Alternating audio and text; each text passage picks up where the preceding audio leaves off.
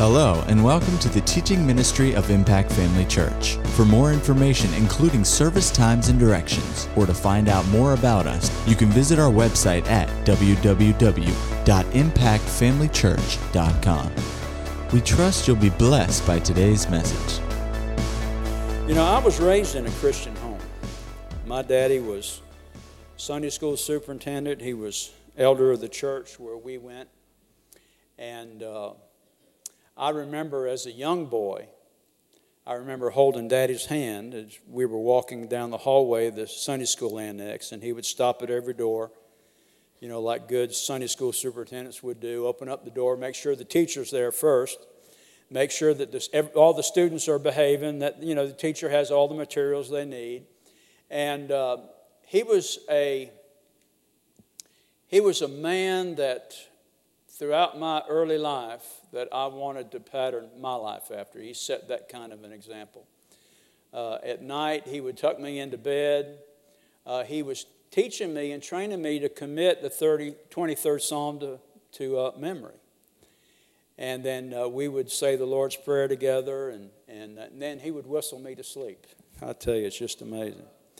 But you know, as good as my daddy was, and as, as, uh, as straight and as, as wonderful and an integrity person and, and just outstanding character. There's one thing my daddy didn't teach me, and that is how to be born again. Because even though my daddy was a Christian, he wasn't part of an evangelical church. And see, that was never, that, that, that was never aware to him, even though he was a saved man. And so that's why throughout my pastoral career, I've always encouraged young parents that have young children, the, your first responsibility, you know, you preach to your children the gospel. And then after you preach to them the gospel, then you demonstrate to them the gospel and you expect them to do it. And if you do that with the love of God, I tell you, I'm, I'm so tired of running into preachers that get behind a pulpit and preach, and yet I know their children. I know they're thieves and they're liars and they're just one step ahead of the law and things like that, and it's because, you know, what they see at home is not what they see behind the pulpit. Well, that's one of the reasons why I'm so glad I'm here at Impact Family Church. Actually, I've been sitting on G, waiting on O ever since Brother Edwin uh, asked me to come over and preach because I know this is a ministry of excellence. This is a ministry where the Word of God is preached. So it's my honor and privilege to be here. Uh, tonight. Amen. And uh, so I'm, I'm growing up, and uh, the age of 12, we joined the Baptist church. You know, the following Sunday night, you know the routine. Following Sunday night, we're baptized in water, sign the membership card, go through all of those uh, rituals. But here I am. I'm a member of a church, and I'm not even born again. And so when I began to uh, change out of you know, childhood into adolescence, I began to look at things from a worldly perspective and got into a lot of different stuff that I'm not proud of, that I will not talk about tonight. Amen. And then one day I walk into, I, I meet a young girl by the name of Patsy Fowler. And I never saw a girl, and I was really after the girls. I never saw a girl. There was something about her I didn't know. I'd never seen in other, other girls. As a matter of fact, one night I looked at her and I says, I don't know what it is you've got, but whatever it is, I want it and I'm going to get it. And then she didn't have any earthly idea what I was talking about, but I knew exactly what I was talking about. And of course, a few months later, I found out what that was. That was the Lord Jesus Christ. Amen and that was back in 1971. Well, I lived a nominal Christian life for 10 years. But then in 1981, God began to stir me up, and I began to commit my life to prayer, and I began to commit my life to studying the Word of God. And, and I was first introduced to Brother Hagin in 1975 down in Titusville, Florida. And uh, I would love to be able to tell that story, but we just don't have enough time. But anyway, I began to, uh, I began to read Brother Hagin's materials. And uh, what I would do is, at, at, that time, 1981, I was working graveyard shift uh, for a major uh, retail comp- corporation. And uh, I'd clock in at 11:30, clock out at 8:10. I'd be home by 8:30. I'd kiss the wife, I'd see the children, and then I'd go and get a few hours sleep, sometimes uh, three hours sleep. And the first thing I did when I woke up is I hit the floor on my knees, and I spent the next 30 minutes praying in tongues just as hard and as fast as I could. And then I began to study the Word. I'd take Brother Hagin's books and I'd read them over and, and study them and, and look at uh, the scriptures that he would bring out. And just begin to establish in my heart and life, you know, the plan and purpose of God. That's, that's God's plan and purpose for each and every one of us. You know, develop a prayer life, develop good study habits, disciplines. Amen. You know, people who want to be, who want to excel physically or want to excel mentally, intellectually, they have to have disciplines. Well, we as believers in Christ Jesus, we've got to establish disciplines. And the first thing we did, which I did not do the first 10 years, is I never really established a prayer life.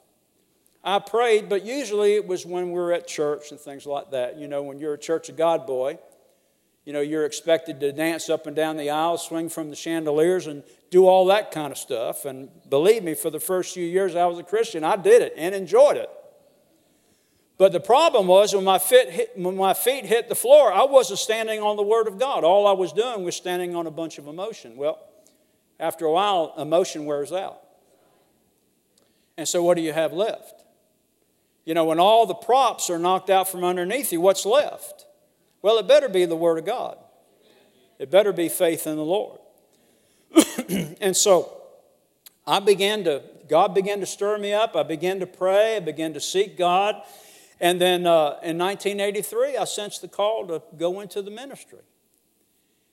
And so we made preparations in 1984. I went to Rhema, graduated in 86. Moved, like I said, moved my family back to Jacksonville, settled in the Orange Park area uh, began to pray and seek God for what the Lord had for me. And lo and behold, in 1988, here I wind up in Sopchoppy. Praise God. And if there was ever a time I needed a prayer life, it was when I went to Sopchoppy. But there's some things that I remember uh, hearing Brother Hagin say, and I read it in his books. And one thing in particular stuck with me.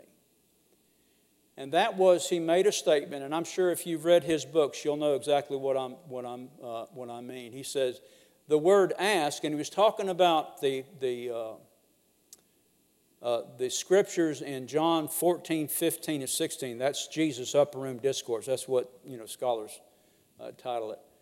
He said to ask means to demand. And of course, without having studied that out, I just accepted that because anything Brother Hagin said, I accepted it. And especially when you couple that with, you know, the teaching on the authority of the believer. And uh, so over the years, I began to, to pray. And of course, you know, when you develop a prayer life, the Holy Spirit's going to help you. He's going to take you places that, you know, that you, that you need to go. He's always going to lead you in the right direction. And so uh, we began to develop a more authoritative prayer life. I remember one time uh, when we were still living in Jacksonville, this is before we ever uh, pulled up roots and uh, uh moved out to Broken Arrow, Oklahoma. Uh, there was a neighbor, and he was into running, and he liked to do marathons, and he was running down the, the street, and he, for some reason, he stopped at my house. And so I, you know, said hey to him, and he came walking over to me. He wanted to talk. So we took him into the living room. We were talking to him. And he was living just a few streets down from where we live, but he had a neighbor uh, directly across the street. Now, uh, the only way that I could describe this family is that they were related to the Jesse James gang. That's who these people were. And they got into a tussle and uh, I mean, just an argument, you know, how some neighbors just can't seem to get along. Well, these, these folks, they were the persecutors. They should have written a book, you know, entitled The Persecutors, because they persecuted this fellow. And one time, the, the, you know, my friend was working out, you know, raking the front yard, and the, and they, the family, they drive up, park, you know, right there in front of the house, and the son now, the son gets up holds up a handgun and he says, You see this? This is what I'm going to shoot you with. And so one evening, they're, you know, my friend and his family, they're sitting at the uh, dining room table eating supper, and all of a sudden, here comes a 22 bullet right into the room, right shatters the picture glass.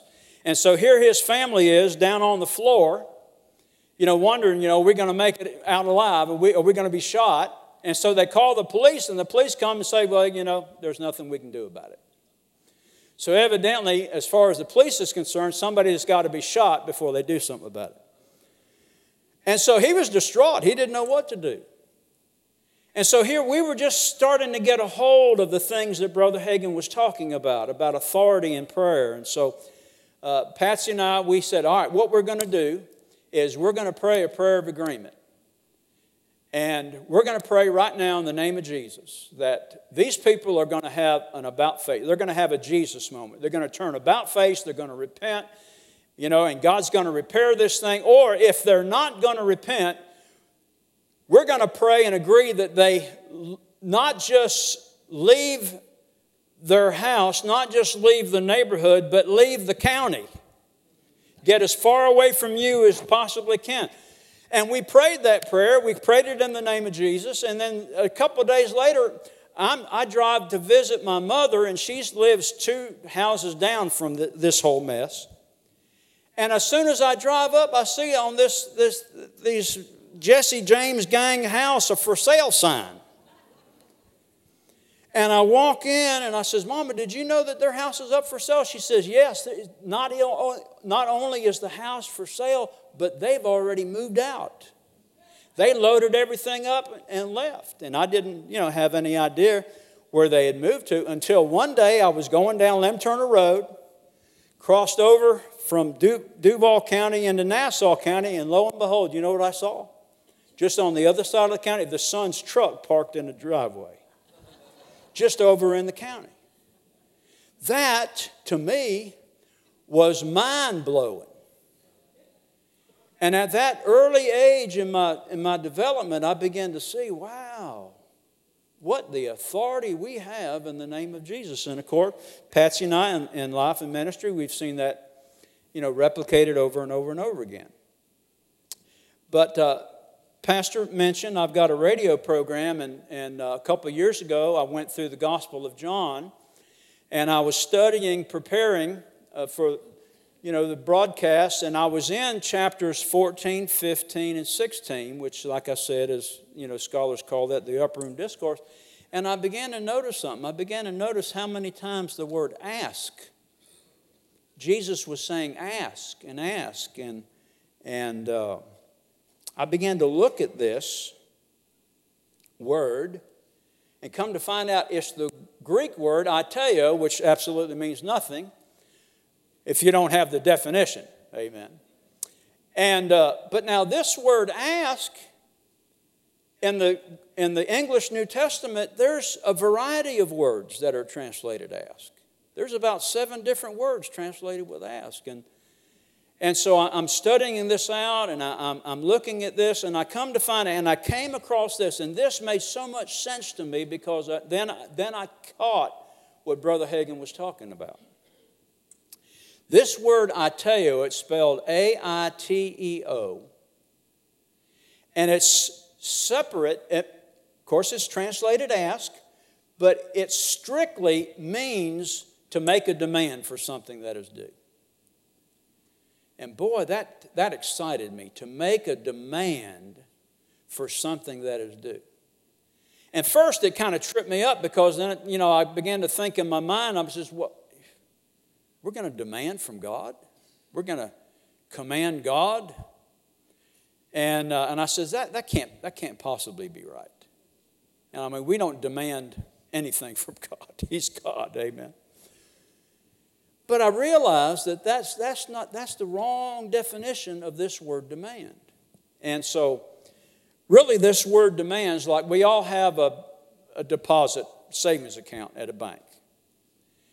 And so, savings bank deposits are also called demand accounts. Where anytime you have, you have the authority, you have the power, anytime that you want some money, you, all you have to do is just walk into that bank, fill out a withdrawal slip, hand it to the teller, and the bank is obligated to give you that money. You're, you're putting a demand upon that which you have in deposit. And I thought about that and I said, wow, praise God, amen. Well, how much money does the bank have? Well, a whole lot more than I've got in it, but it's enough, amen. And then I thought about electricity in your home. You know, you have electricity power that comes to you through wires from a power source, the power company. And of course, that power is fed into a substation, and out of the substation is fed into your home and, you know, into your, you know, electrical panel, whether it's, you know, 200 amp, 400 amp, depending upon the size of your home. And then out of that panel, there's feeder wires that go throughout uh, your house. And you can take electrical devices and you can plug every one of those receptacles up. You know, uh, fire up your heating and air conditioning and your air conditioners and your dishwasher and, and everything. And every time you flick a switch, what are you doing? You're putting, placing a demand upon the power that's supplied by that power company. And as long as you pay your bill, you'll have power in your house. Amen? And even when you don't pay your bill, the, the power company gives you a little bit of grace period. Amen? We all know that to be true, right? Well, I mean, think about the demand that God placed upon the Lord Jesus Christ on the cross in his death, burial, and resurrection. Was Jesus able to deliver? Oh, yes, he was. Amen. Praise God. Matter of fact, the Old Testament uh, prophet talks about all of creation being God's handiwork. But then he talks about how that his arm brought forth salvation. Think about the power it took, the power in the kingdom of God it took to bring Jesus at just the right time, at the fullness of time, to, to be made sin for us who knew no sin, so that we might be made the righteousness of God in him. Amen. Praise God. So we're talking here, when we're, when we're talking about this Greek word aiteo, we're talking about placing a demand upon this rich storehouse of God that He's already provided. You know, we'll call it the kingdom of God because everything that you and I need as believers is in the kingdom of God. There's nothing standing outside of the kingdom that cannot be supplied. Amen? Praise God.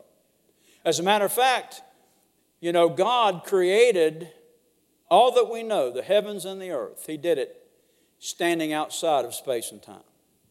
He created the space and the time and then spoke everything into existence. And He knows every, He counts every hair of your head. Amen. He knows how to subtract. Praise God. He's been subtracting, you know, on my head for quite a long time. Amen. As a matter of fact, I told uh, my hairdresser, you know, looks like I'm going to have to wax up here. I'm getting to look like I'm getting a look like my brother. Praise God. But uh, but he owns it all. Think about the power company. Think about how much power is generating out of that power company, not just coming into your home, but in hundreds of thousands of other homes. And every time you flick that switch, you expect that light to be turned on, don't you? I mean, you don't even think about it. When you open up the refrigerator, amen, that light comes on. Amen. Praise God. When you turn on the TV, the TV comes on.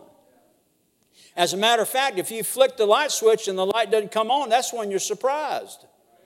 What's going on with this thing? Must be the bulb. Amen? But yet, we in the church, we're so afraid that if we turn the switch of faith on, it's not going to work.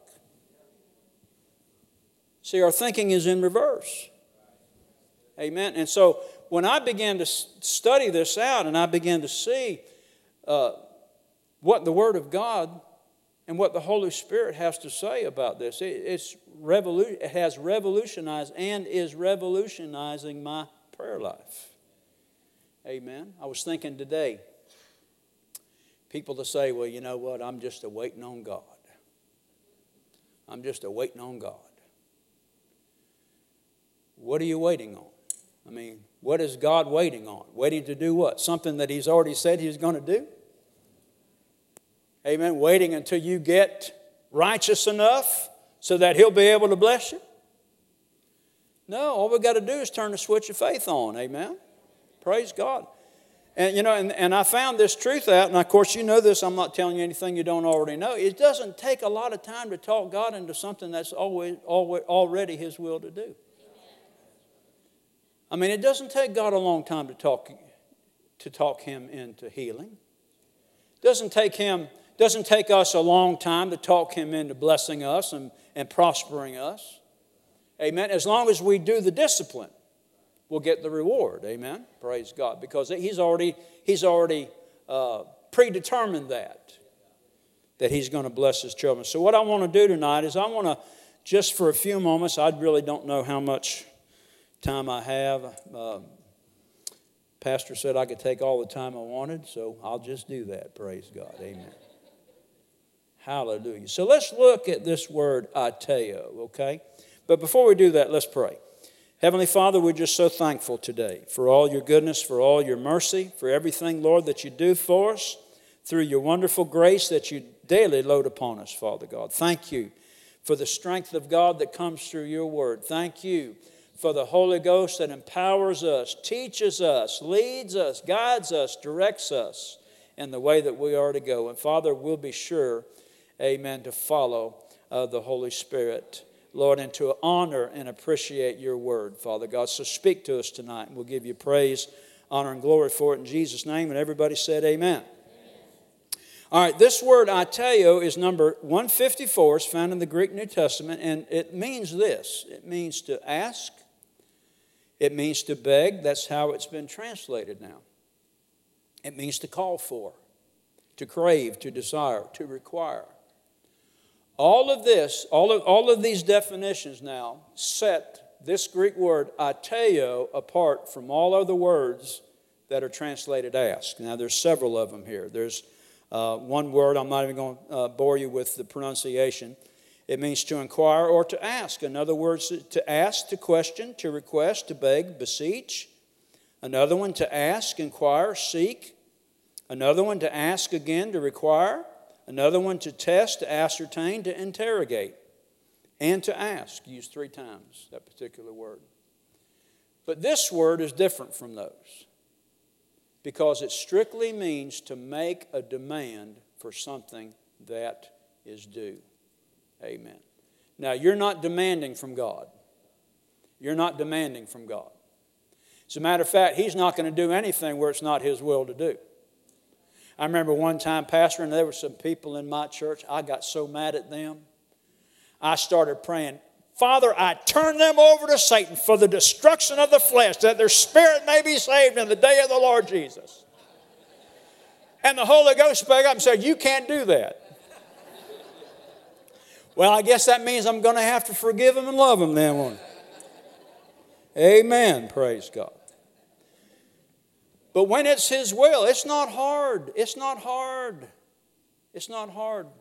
We don't have to spend a lot of time talking Him into it. And I find, I find so many saints of God, they get on their knees and they're trying to talk God into something where it's already His will for them to have it. Amen. It's just a matter of placing a demand on it. Praise God. Amen. He owns the cattle on the thousand hills, He owns the hills. Silver and gold belongs to Him.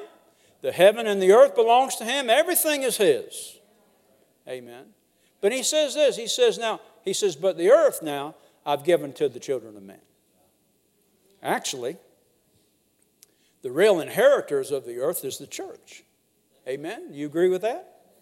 Praise God. So we're going to look at just some verses of Scripture. So, uh, first, what I want us to do is I want us to turn to Matthew. We'll start in Matthew. And we'll just see how this word is used.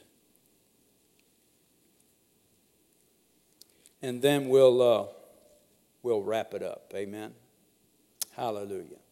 Matthew chapter 6 and verse 8. Notice what Jesus says here Be not ye therefore like unto them, for your Father knows what things you have need of before you ask Him. See, he's already co signed that into your heavenly bank account. I remember hearing a story one time about a fellow died and went to heaven, and Jesus met him at the portal of glory. And, and uh, of course, they loved one another and greeted one another. And then Jesus says, Come here, I want to show you something. And so he leads this saint of God to this huge, gigantic warehouse. Biggest thing he's ever seen in his entire life. And he and Jesus walk into this warehouse and they're walking down, and all of a sudden they walk, into, walk up to this door, and this is guy's name over the door. And he opens up the door and they walk in, and, and this guy's looking around and he sees all these blessings. They're hanging from the ceiling, they're hanging on the walls. And the fellow asks Jesus, What is all this stuff?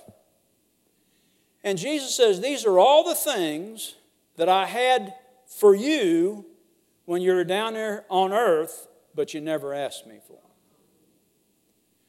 Boy, I tell you what, that would be quite a shocker to get up into heaven and to walk into our storeroom and see all these things that in life were laid up for us, but we never placed a demand upon them. I tell you, we, we just, we need to do some asking, don't we? We need to do some asking. So Jesus said here, He says, Our Heavenly Father, He knows what we have need of before we ask Him.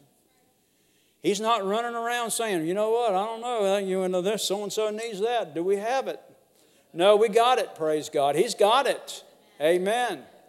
If He's the God of heaven and earth, if He's all knowing, if He knew us before we ever came into this world, amen, don't you know that He's got provision for us? Praise God. All right, let's go over to, uh, well, just flip the page over to chapter 7. This is probably a very familiar uh, verse of Scripture to us. Verse 7 Ask and it shall be given you. Ask. See, that's the Greek word, I tell you. Make a demand upon my rich storehouse, and it'll be given you. Praise God. I don't know what that does to you. Boy, I tell you, that gets me excited. Amen. Praise God. Hallelujah. Glory to God. Amen. Ask and it shall be. There's not a greater force in the English language than shall be. Amen. When God says shall be, guess what? It is. Praise the Lord. Ask and it shall be given you. Seek and ye shall find. Knock and it shall be opened unto you. For everyone that asketh receiveth. Now, whoa, whoa, whoa, let's go back up, verse 8 again. For everyone that asketh receiveth. For everyone that asketh, for everyone that places a demand, amen, upon this rich storehouse, amen, for everyone that places a demand upon whatever they need, Jesus said, what did Jesus say? He receives. He receives. Well, why do we have so many believers that have such need? You know, I was thinking the other day, Psalm 23. When do you hear Psalm 23? When do you normally hear Psalm 23? At a funeral, right, exactly. The only time we ever hear Psalm 23 is at a funeral, but yet Psalm 23 is such a psalm of faith. The Lord is my shepherd, I shall not want. Whoo, glory to God, amen, hallelujah. David knew a little bit more than some folks in the church did, didn't he? Praise God. No, everyone that asketh receives, and he that seeks finds, and to him that knocks it shall be opened. Or what man is there of you whom, if his son ask bread, will he give him a stone? God's not going to give you something that you don't ask for. I know there's a lot of people get behind the pulpit and say, oh, you know, you pray for this, you might get something else. Well, if you pray for something, you get something else, it wasn't God to give it to you. Amen. Hallelujah. Praise God. All right, well, let's just move on. Let's go to another very familiar uh, passage of Scripture in Matthew chapter 18. This is our agreement scripture. Amen. This will shed new light on the prayer of agreement. Verily I say unto you, whatsoever things ye shall bind on earth shall be bound in heaven, and whatsoever ye shall loose on earth shall be loosed in heaven. That's verse 18. Again I say unto you that if two of you shall agree on earth as touching anything that they shall ask. That's the Greek word aiteo. Two coming together, making a demand. Husband and wife coming together, making a demand. I remember years ago, this was around uh, Christmas time, December.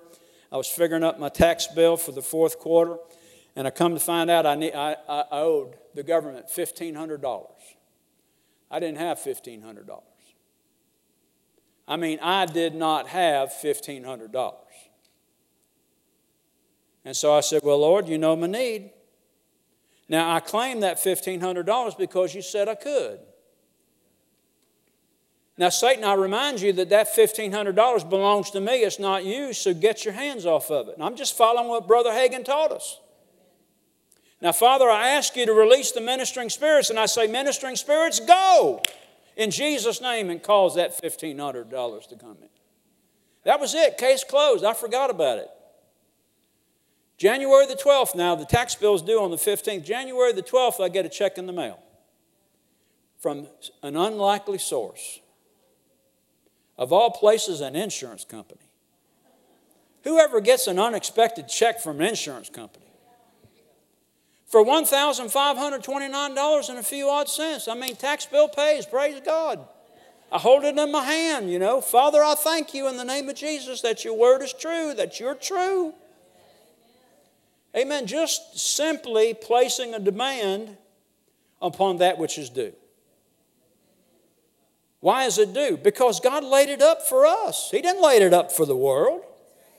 You got these crazy, wild eyed billionaires thinking that they're going to change the country, they're going to change the world. Let me tell you something. God got his hand. I'm not going to get into politics. Don't, don't get, you know, don't get worried. God's got his hand in the United States of America. He's called this nation to preach the gospel throughout the whole wide world. And as long as there's saved people in the world, there's going to be a United States of America. Amen? All right, we'll get off that subject right now. All right, Mark. Now, this really opens up the meaning of this word. Mark chapter 6.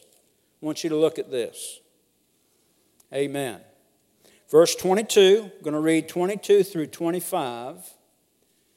This is the incident where um, John the Baptist lost his head. Amen.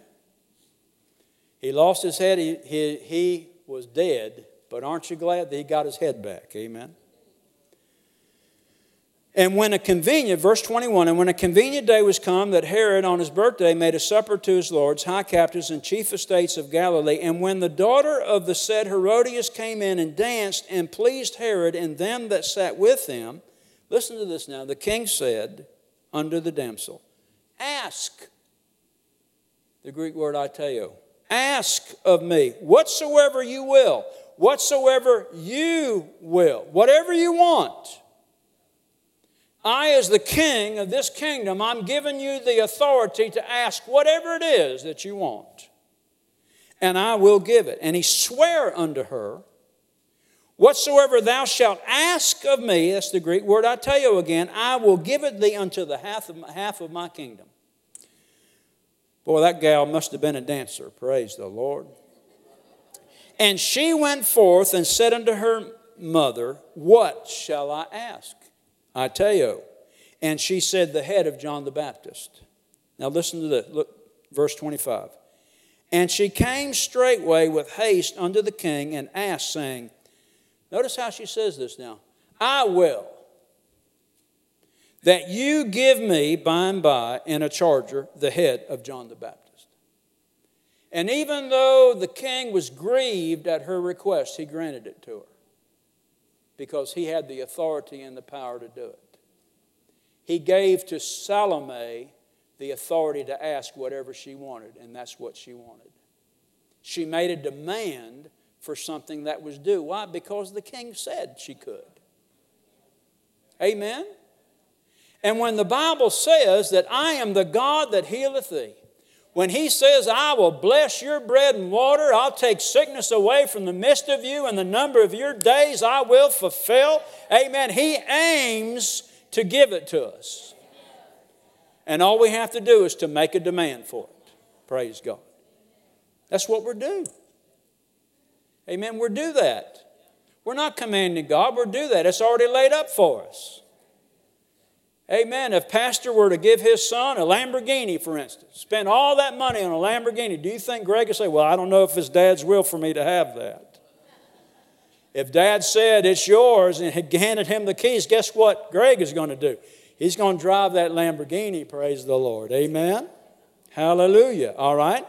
Let's, uh, here's another one in Luke, Luke chapter 1. I'm taking more time than I had planned, but, uh, but anyway, praise the Lord. We'll just, uh, we'll just end when the, when the Lord says, shut up. And He has told me to do that a few times. Amen. Amen. Now, all right, this is uh, Let's go back. Let's go back up verse 59. Let's get the full idea here in this, in this passage. And it came to pass that on the eighth day they came to circumcise the child, and they called him Zacharias after the name of his father. And his mother answered and said, Not so, but he shall be called John. And they said unto her, There is none of thy kindred that is called by this name. And they made signs to his father how he would have him called. Notice what Zacharias says. And he asked, Give me a writing tablet. Give me something. He motioned, give me something to write on, making a demand for something that is due. And wrote, saying, His name is John. what do you think, dear? You think we ought to name him John? No, he already knew what he was to be called. His name is John. Amen. Just like we say, My God supplies all of my need according to his riches and glory by Christ Jesus. I know this because he's already said it. By his stripes I am healed. How do I know that? Because God said it. And I believe it. And that settles it. It's done. Amen. Praise God. Getting back to that people saying, waiting, I'm just waiting on God. I'm just waiting on God. You know, is there anything anywhere in the New Testament where it tells us to wait on God? I know we, we wait on Him in prayer. When we're praying, you know, worshiping, we're waiting on Him, you know, fellowshipping with Him, drawing near to Him. But I don't, maybe you do. I, I don't recall anywhere in the New Testament where it says, when we're talking about this subject now, just to wait on God. what it does say in Ephesians chapter 6 it does say this having done all to stand, stand therefore. Amen. Because when you step out by faith and you say, you know what, I claim this in the name of Jesus, it's mine. I claim my bills paid. I claim my healing. Amen. I claim every need met in the name of Jesus. Guess who's going to come to challenge you concerning the words? And we're going to get that into that in just a minute. Who's going to challenge you well, partly what's going to challenge you is your flesh. If you don't have your flesh under, or your mind. I tell you, there's sometimes I'll wake up in the morning and the first thought hits me, I'll say, Oh, dear God. The first thing that runs through my mind, Oh, dear God, what am I going to do about that? Amen. I was telling my wife, you know, sometimes I get grumpy and cross and, and get in a bad mood and and then I've come to realize, well, you know what? I hadn't been spending any time praying in the Holy Ghost either, have I? And my wife says, Yeah, you sure haven't. Amen. Building up yourselves on your most holy faith, praying in the Holy Ghost. Do it for what purpose? Keeping yourselves in the love of God. I tell you, there's a wonderful thing called praying in tongues, praying in the Holy Ghost. Getting us stirred up, praise God, hallelujah gets so stirred up and says, Man, I'm, I tell you what, I'm ready to take on the devil, praise God. Amen. Give me, the, give me that bowl of nails. I'll chew on them a while and I'll swallow every one of them, praise the Lord. Amen. See, God edifies us and builds us up. Now, what does that have to do with what we're talking about? I have no idea, praise the Lord. But anyway, we're talking about asking making a demand for something that is due. Salome made a demand for something that was due because the king said, Well, whatever it is, you want it, you can have it. Amen. And Jesus said of the Father, It's His good pleasure to give us the kingdom. What's in the kingdom? More than you and I could ever desire or ever have fulfilled or complete in a thousand million trillion lifetimes. Amen. God has it all for us. Praise the Lord. Amen. Somebody say, Praise God. All right, let's go to James. We've got several other verses that we could look at, and I, I would encourage you if you have a, a, Bible software or if you have a Bible concordance or anything like that, you look up that word, number 154, and then try to get all the verses of Scripture 71 times in the New Testament and just go over each and every one of them. And by doing that, what happens, see, is you'll get an idea because the Word of God is a flow, it's progressive revelation from start to finish. And there's always a message. There's always a message in the Word of God when you study. Amen. And so we need to be students of the Word, don't we? Keep us from falling. That's the reason I backslid, you know, after almost 10 years of my Christian experience because I wouldn't establish, I didn't go about establishing a prayer life. I didn't discipline myself with good study habits. Amen. And so I wound up backsliding for about a year. But then that's when God began to stir my heart because He had a place He wanted me to be and a way to get there. Praise God. All right, James chapter 1. Let's look at chapter 1, verse 5 and 6. If any of you lack wisdom, let him, aiteo, of God. It's already there, it's already provided. It's just a matter of flipping the switch. Let him ask of God that gives to all men liberally and upbraided not, and it shall be given him. Once again, not a stronger force in the English language, shall be. It shall be given him. Amen. And of course, the Word of God teaches us and shows us, you know, how we seek God for his wisdom. Amen. I mean, you hold to the Word of God. You got to stay with it, praise God. Stay with it, stay with it, stay with it. Don't give up on it. I know a lot of times, and, and I'm no different than you are, you know, you're, you're sitting here trying to be true to the Word, trying to be true to prayer, and all the time your mind is screaming at you. One time I got so frustrated, I said, God, what is the matter with you? And God said, Nothing. What's the matter with you? You mean I'm the problem? Amen. So, whenever we point our finger at God and say, What is your problem, God? Remember, we got uh, three point back at us, you know the Father, the Son, and the Holy Ghost. Amen. Praise the Lord. Amen. But let him ask in faith. Verse 6. But let him ask in faith. Once again, it's the Greek word aiteo. Nothing wavering. See, that's a prerequisite, that's qualification. He that wavereth is like a wave of the sea, driven with the wind and tossed. I tell you, I got a friend of mine, he's diabetic, been diabetic for a while, and it's starting to affect his eyes. And I'm ministering him, praying with him.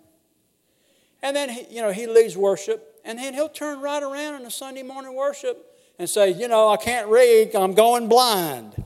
And I'm thinking, Oh, I wish I could get hold of him. Amen. These things got to be in you. I mean, you got to stay with it. Amen. Just Stick to the program. Isn't that what dietitians tell us? Just stick to the program. And you'll do well. Praise God. All right, let's go over to uh, chapter 4. And then we'll go through one more verse of Scripture. Praise God. Chapter 4. Now look at this. From whence comes war and fighting among you? Come they not hence, even of your lust that war in your members? Ye lust and have not. You kill and desire to have and obtain. Cannot obtain. You fight and war, yet ye have not because ye ask not. You ask, all these are the same Greek word, aiteo, and receive not because ye ask amiss. Now, this word amiss is the Greek word kakos, and it means bad. That's really what it means bad. You ask and receive not because you ask amiss, you ask with bad intentions. And a lot of times that's the reason why we don't get our prayers answered. It's because we're asking, we're asking for the wrong motives. Amen. Like one time, prayer group years ago, this lady came to the prayer group. She says, I want you all to agree with me. And I, I can't remember. It's something like, I want a, back, this was years ago, I want a $100,000 house. I want a brand new car and this and that and the other, all these things that she's, you know, wanted us to agree with her about. And she didn't have the foggiest idea how to get it. She thought all we had to do, you know, was just agree, and it just, you know, God's just going to open up the windows of heaven, and here it comes. Praise God. I see that car coming down. I better get out of the way. It's going to hit me right on top of the head. Amen. And then they and they believe God for three days, and it doesn't come, and all of a sudden they decide, well, you know, this is not God's will. You know, and then they regress. They start going the other way. It's like years ago we used to pray. You know, somebody would have a need. We pray, oh, if God doesn't undertake, so and so is going to die. And then so and so died. And we look up to heaven and say, well, I guess it just wasn't God's will. And then one day it dawned on me wait a minute, whoa, whoa, whoa, whoa, wait a minute. God's already undertaken. He already went to the cross. He already was made sin for us. He was laid in the tomb. Three days later, he rose again. He's already promised that he's going to be our healer. Amen. I tell you, that changed my thinking. That changed my thinking. You know, the, uh, the man at the pool Bethesda? There's two words, and this is in, uh, where is it, Pastor? John chapter 11. Uh, was it? No, John chapter 5, I think, right? There's two words, and, and we'll move on. But uh, I preached on this, and uh, folks that I was preaching to it went in one ear and out the other. But anyway, that's another story. Notice in verse 3 it says, And these lay a great multitude of impotent folk, halt, blind, halt, withered, waiting waiting for the moving of the water. And Jesus walks up to him and he says, Wilt thou be made whole? In other words, do you want to be healed? What does the man say? Sir, I have no man. Son of God standing right before him. I mean, wasn't Jesus a man? Didn't Jesus ask him, Do you want to be made whole? What does the lame man say? Sir, I have no man. See, looking on the horizontal plane. Just waiting for the stirring of the water. I'm waiting for the stirring of the water. You know, and this is a problem in the church. We're just waiting for the stirring of the water. So when that water stirred, we'll just jump in. Amen. God, God does not deal that way with us. Putting out fleeces, like Brother Hagin said, you do that, you're going to get fleeced. No, the scripture teaches us, and Brother Hagin taught us what God's requirement is. And James says, But let him ask in faith, nothing wavering.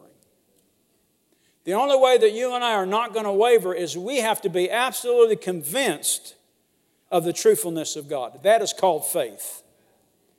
When we are fully persuaded that God is true, that He cannot lie, and what He said in His Word, He'll do it, he did it for brother so and so, and He's going to do it for me, praise God. And so when I pray, and I say out of my mouth, Whosoever shall say unto this mountain, whatever the mountain is, I don't know what it is, whatever it is, whosoever shall say unto this mountain, Be thou removed, and be thou cast into the sea, and shall not doubt in his heart, See, the Word of God is, can't just be in here, it's got to be down here. That's how we transfer it. It's got to be in our heart get up in our head. Amen? But shall believe those things which he saith shall come to pass. He shall have whatsoever he saith. Amen. Now, is that just the pie in the sky saying that Jesus told to his disciples, or is it real? If it was real for them, it's got to be real for us. Amen. God means it.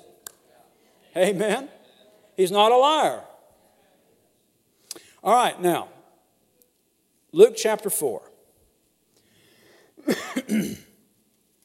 I learned this from Randy Greer. And it shocked me when I said it because I've been reading Luke for many, many years, but yet I never noticed this. You know how when teachers get under the anointing, they point things out? You know, like Pastor Edwin and Pastor Angela, they'll say something that is nothing new to you. You've heard it before, but all of a sudden the Holy Spirit just shines a little pin light on it. Amen. A little fly goes up in your spirit. Oh, you know, I better spend some time in that. Amen. Well, Brother Randy quoted this verse of Scripture, set something off on the inside of me. And I was, when I was meditating this passage, you know, it, it, to me it tied it all together. Because it's one thing to give a principle. That's fine, principles are fine. Making them work, that's the deal. When you get these things so solid on the inside of you, amen, that's the deal. That's what makes it work. Then you can have faith. Faith begins where the will of God is known, right? All right, Luke chapter 4, verse 36. And they were all amazed and spake among themselves, saying, What a word is this! For with authority and power he commandeth the unclean spirits, and they come out. Notice those three words. What a word is this! What a word is this! What a word is this! For with authority and power, he commands the unclean spirits and they come out. Word, authority, power.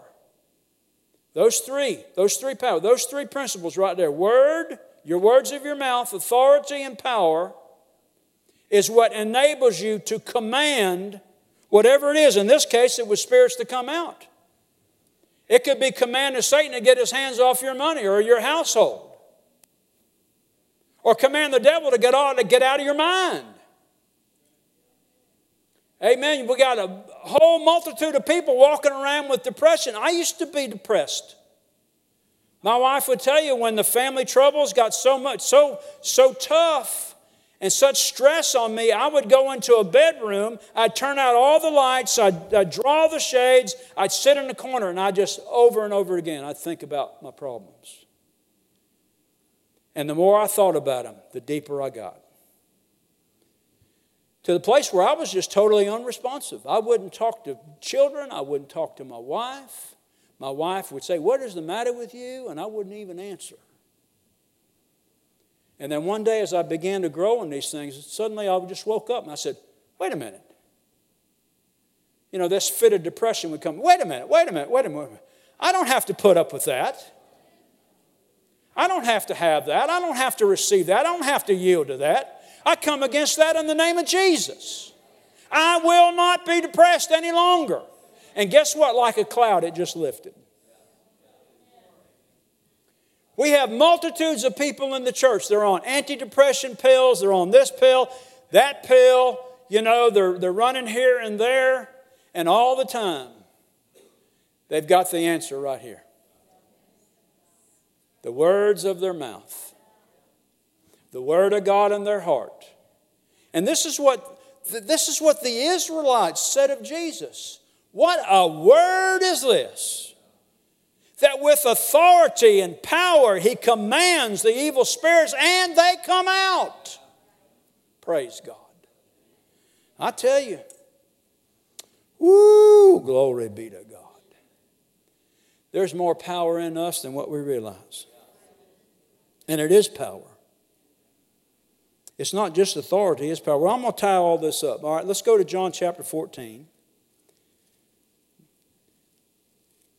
I said we were going to get over to John chapter 14, 15, 16, but we'll, We'll stop right here in John chapter 14. Well, yeah, I guess so. Verse 13, notice what Jesus says here. He says, And whatsoever ye shall ask in my name. That's the Greek word aiteo. See, there's our authority right there. Whatever, whatever, whatever. Remember what Herod said to Salome? Whatever you want, I'll grant it. Amen. That was an earthly king. That he died and went out into eternity, unprepared to meet God. But now, this is Jesus speaking to us from the throne. Not just the throne in heaven, but the throne of our hearts. And he's saying this Whatsoever ye shall ask in my name, whatever it is, in line with his will now. Uh, Brother Hagin talked about one fella came up at the end of the end of a meeting and said, I want you to agree with me for something. And Brother Hagin, all right, what is it you want us to agree on? And the guy said, Do I have to tell you? And Brother Hagin said, Of course, if you want me to agree with, I got to know what we're agreeing about. And he said, Well, I want you to agree with me that God will give me so and so's wife.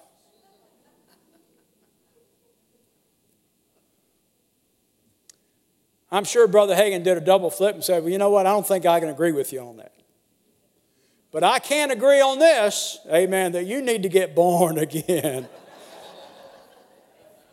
Amen. Praise the Lord.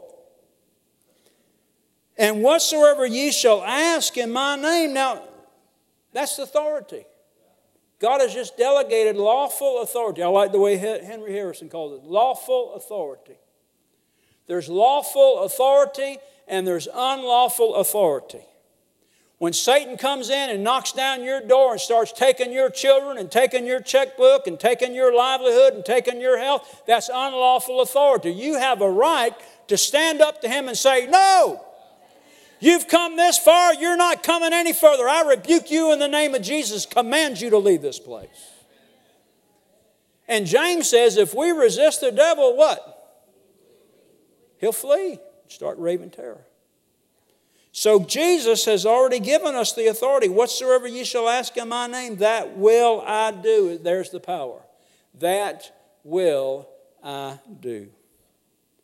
So, as long as the words of our mouth are lining up with the Word of God, in line with what God says that we can have, amen, and we're walking in, in unison and unity with Him, we're walking in one with Him, Amen. You know, sin short circuits everything.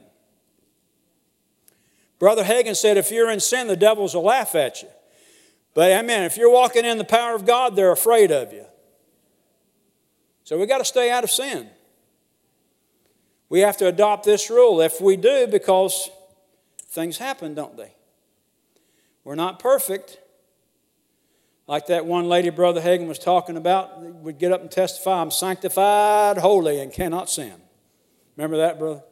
I'm sanctified, holy, and cannot sin. And the neighbor kept throwing his chickens over into her yard, and they were eating her garden. So finally, she got tired of it, walked out, wrung that chicken's neck, and threw it back over his yard, and said, "There, let that let that serve you." And then had to go throughout the neighborhood apologizing for everybody because she sinned. Some of you may think she was just. Well, personally, I kind of feel like she was, but anyway. Maybe we should have, maybe she should have kept the chicken and served them dinner one night. I don't know. But anyway, ye shall ask, note verse 14, ye shall ask anything in my name, I will do it. Anything that God says we can have, we can have it. Just got to prove it out. Now, it's not going to come raining down us like ripe cherries off a tree. You know, I'm praying. Where's it at? I'm praying. Where's it at? No, you, there's going to be some standing. You're going to have to stand. Amen. Having done all to stand, stand there. Uh, you know, I, Ephesians chapter 6, 10 through 18, I don't know of a stronger passage concerning prayer than that one right there. How you stand against the wiles of the devil.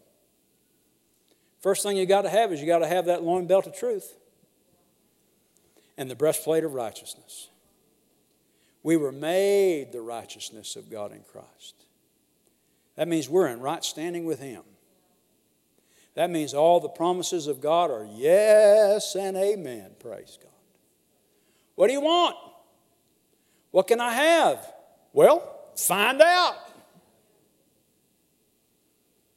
And you got to have your feet shod with the preparation of the gospel of peace.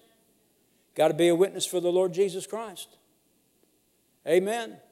That's part of the warfare that you and I are going to have to fight. Fight the good fight of faith, lay hold on eternal life. Amen. Hallelujah. But above all, taking the shield of faith, whereby we quench all the fiery darts of the wicked, and the helmet of salvation, and the sword of the Spirit, which is the Word of God. For what purpose? Praying always with all prayer and supplication in the, in the Spirit. Now, my Baptist brothers think that's just, you, you just got to pray a little bit harder. But us Pentecostal charismatic folks knows what in the Spirit is, isn't it?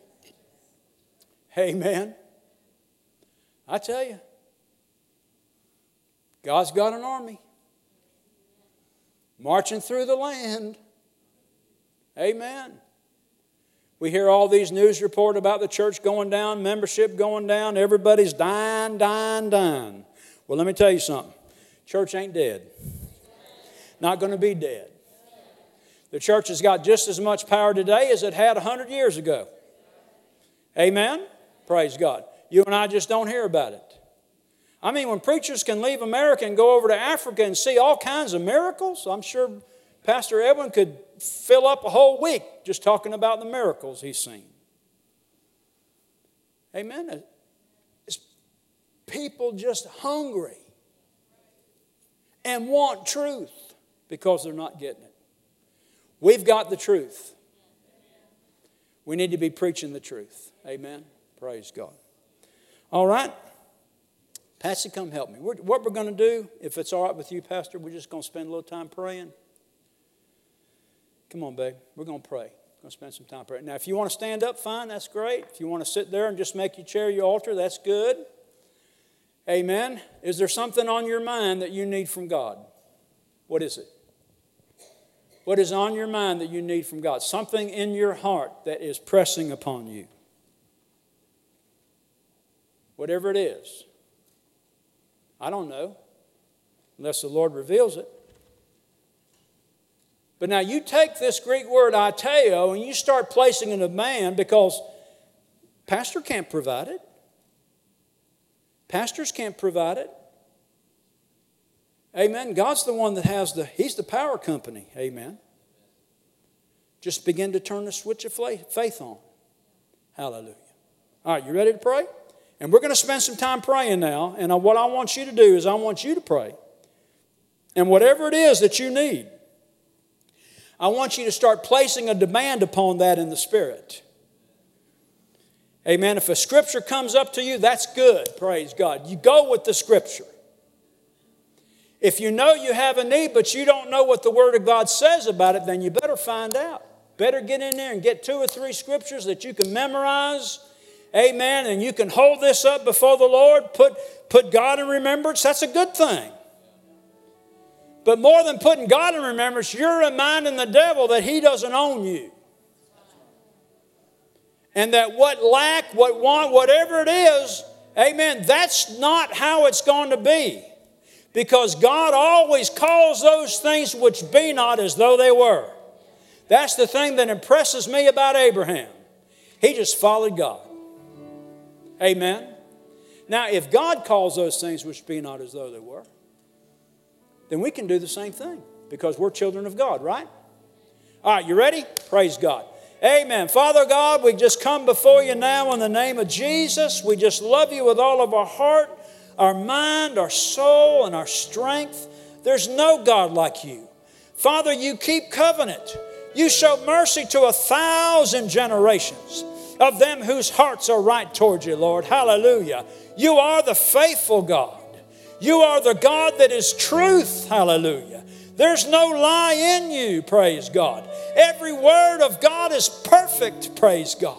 Every God, every word that you have speak, spoken to us through your word, Lord, is truth. And Lord, we believe it. Every word of it. Every word of it that's in the Bible, Lord, we believe that, Lord, and we trusting you now, Lord. We trust you. We're not trusting the doctors. We're not trusting the banks. We're not trusting the news. We're not trusting current events. We're not trusting the things that we can see. Lord, we're not looking at the things that we can see. We're looking at the things that are not seen. For those, Lord, those are the things that are eternal. Hallelujah. We thank you for your word, Father. And we say this in the name of Jesus we're healed today. From the top of our head to the soles of our feet, we are every whit whole. Hallelujah. Praise God, amen. Father, you said in your word that my God, you are my God. You shall, and you said this, Paul said this, Lord. You said, but my God shall supply all of my need according to his riches and glory. Praise God. That means my bills are paid.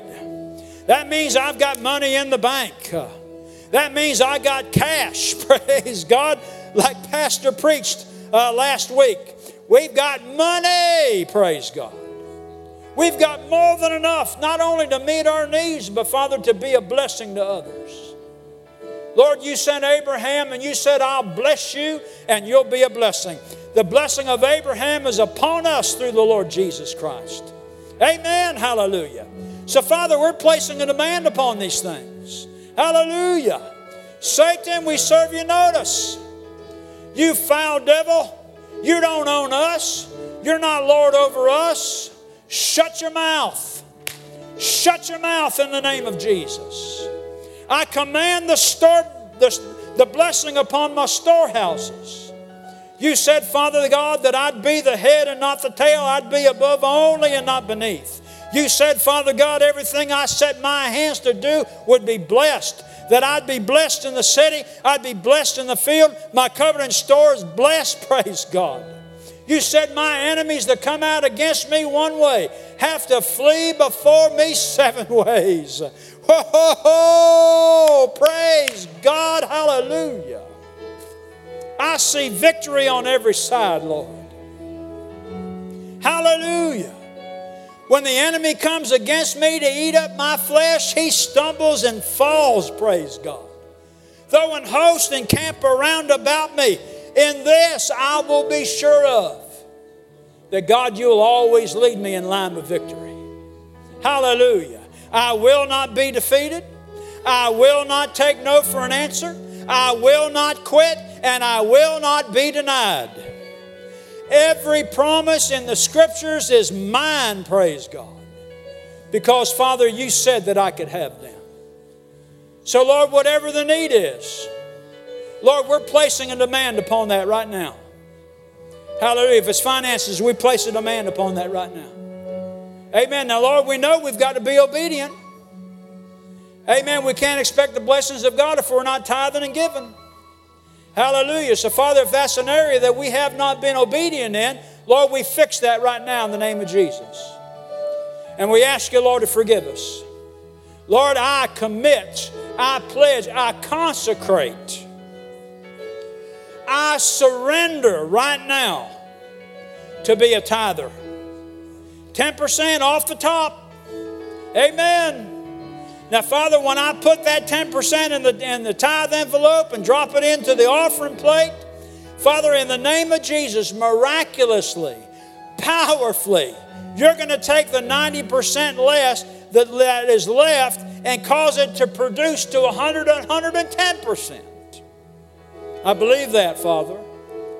I trust your word on that. I stand upon that promise, Father, in the name of Jesus. Every need met. Every need met. Father, I have a child, a wayward child. Oh, yes, Lord. I've been praying for that child for a long, long time. Lord, I'm putting placing a demand upon right now upon the promise of God that you said not only would you save me, but you'd save my house. Lord, I've messed up. I've made some mistakes, but Lord, I ask you to forgive me now in the name of Jesus. Now, Lord, I turn my prayers towards my son or my daughter. Amen. I think it's more of a daughter than a son. I pray, I, I place my faith, my hand upon that daughter and that son. And Father God, I believe right now in the name of Jesus that they're turning around. Lord, that you're giving them a supernatural turnaround, Lord. Hallelujah. Now, I'm not back off of this. I don't care what I see with my eyes. I don't live by the sight of my eyes. I live by what I, what I believe in my heart, and I believe God. That daughter's coming home. That son's making a turnaround, praise God. He's going to be a blessing, not a cursing. Praise God. Amen. Hallelujah. Amen. Now, if, if, if that's something that's on your heart, I just want you to raise your hands right now and just start thanking God for it. Nobody has to hear what you have to say. That's none of their business, just between you and God. Amen. I just believe that, Father. I believe it. I believe. Lord, we got a wayward brother. Oh, I tell you what, he's stout against the things of God, but he'll not leave this earth without having made Jesus Christ Savior and Lord. Amen. Hallelujah. Father, we believe that. We've entered into agreement with it. That's exactly the way it's going to be, Lord. Hallelujah. Father, your hand is upon him for good and not for evil. Thank you, Lord Jesus. Thank you, Lord Jesus. Thank you, Lord Jesus. Thank you, Lord Jesus. Well, praise God. Let's just continue to pray and worship God. Hallelujah. Thank you, Father. We thank you, Father. We thank you, Father. Oh, decisions, decisions. I've got decisions to make. My, my, my, my, my. I've got decisions to make. And I don't know which road to take. I don't. But Father, I'm placing these things into your hands. Amen. Lord, you said in your word, be careful for nothing, but in everything by prayer and supplication with thanksgiving. Let your requests be made known unto God. So, Father, I'm requesting in the name of Jesus. I know the Holy Ghost is going to speak to me. I know He's going to show me, He's going to direct me and what's the right decision to make. Hallelujah. Father, it may be in a dream. It may be when I first wake up in the morning. It may be when I spend time concerning these things in the Word of God, Father, you're going to show me just exactly, just exactly what I'm supposed to do. Now, Father, when you do that, I'm going to do that. I'm going to do it. By faith, I'm going to do it. Hallelujah. Amen. Praise God. Amen. Praise God. Hallelujah. Oh, we always go to the Word of God when we have a decision to make. We always spend time praying, praying in the Holy Ghost when we got a decision to make. The worst thing we can do is make a decision out of fear or make a decision because somebody is expecting to hear from us. 99.9% of the time, it's make, we make the wrong decision. Amen. That's where waiting on God is very beneficial. Hallelujah. Yes. Amen. We just enter into our prayer closet and we spend time praying. And we don't get off of it. We don't let our mind drift away from it. We just stay on it. Stay on that path. Stay on that path. Father, I know you're going to show me. I know you're going to show me. I know you're going to show me. Amen. Hallelujah. Hallelujah.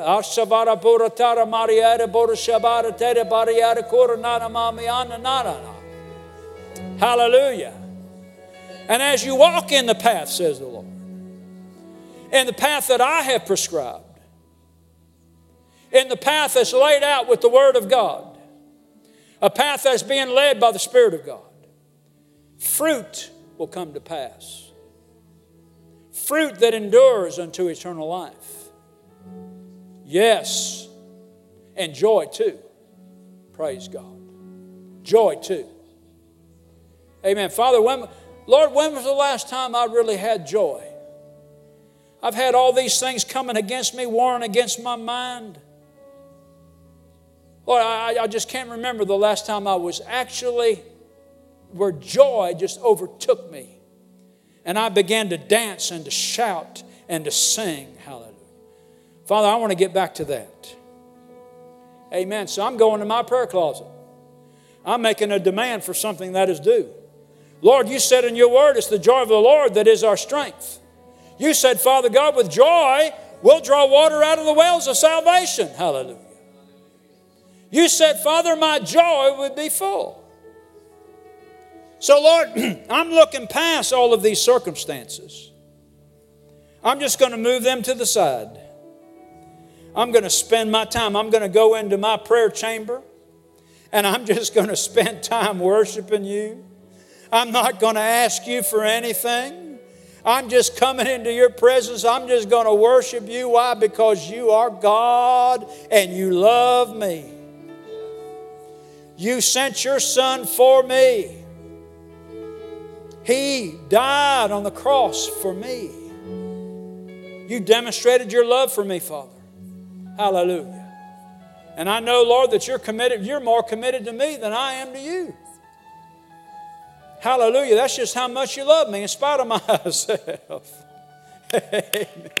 Praise God. Hallelujah. You smile on me, Lord. Let's just say that together. Just say, Lord, you're smiling on me tonight.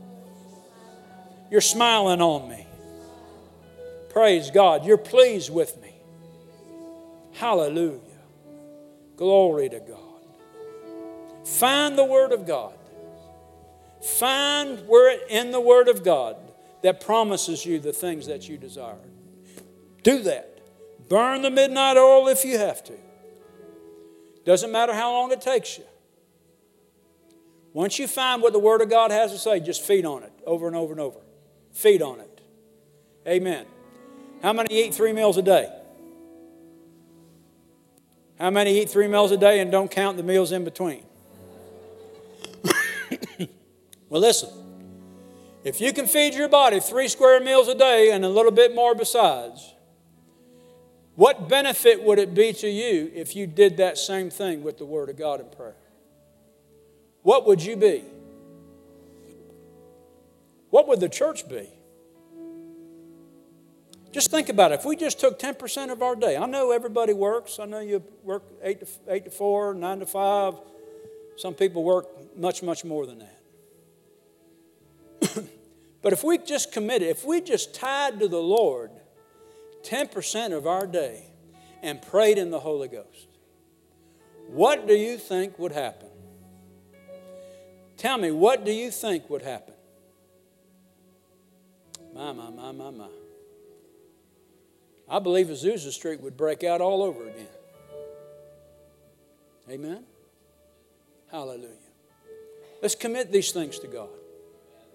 Let's consecrate ourselves to do these things.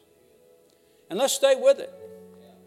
Amen. Let's not just try it for three days and then it gets old to us and we go on to something else. No, let's just stay with it. Amen. I remember Brother Hagin say, you know, he'd start praying out in the Holy Ghost. He'd pray for hours and hours and hours and hours and hours. And then he said, Now, this is towards the end of his life. He says, Now I can pray in the Holy Ghost and get to that place in the very beginning, right now, in 10 minutes. Praise God. How would we like to experience that? Well, it takes discipline, it takes working it, praise God. Amen. Praise God.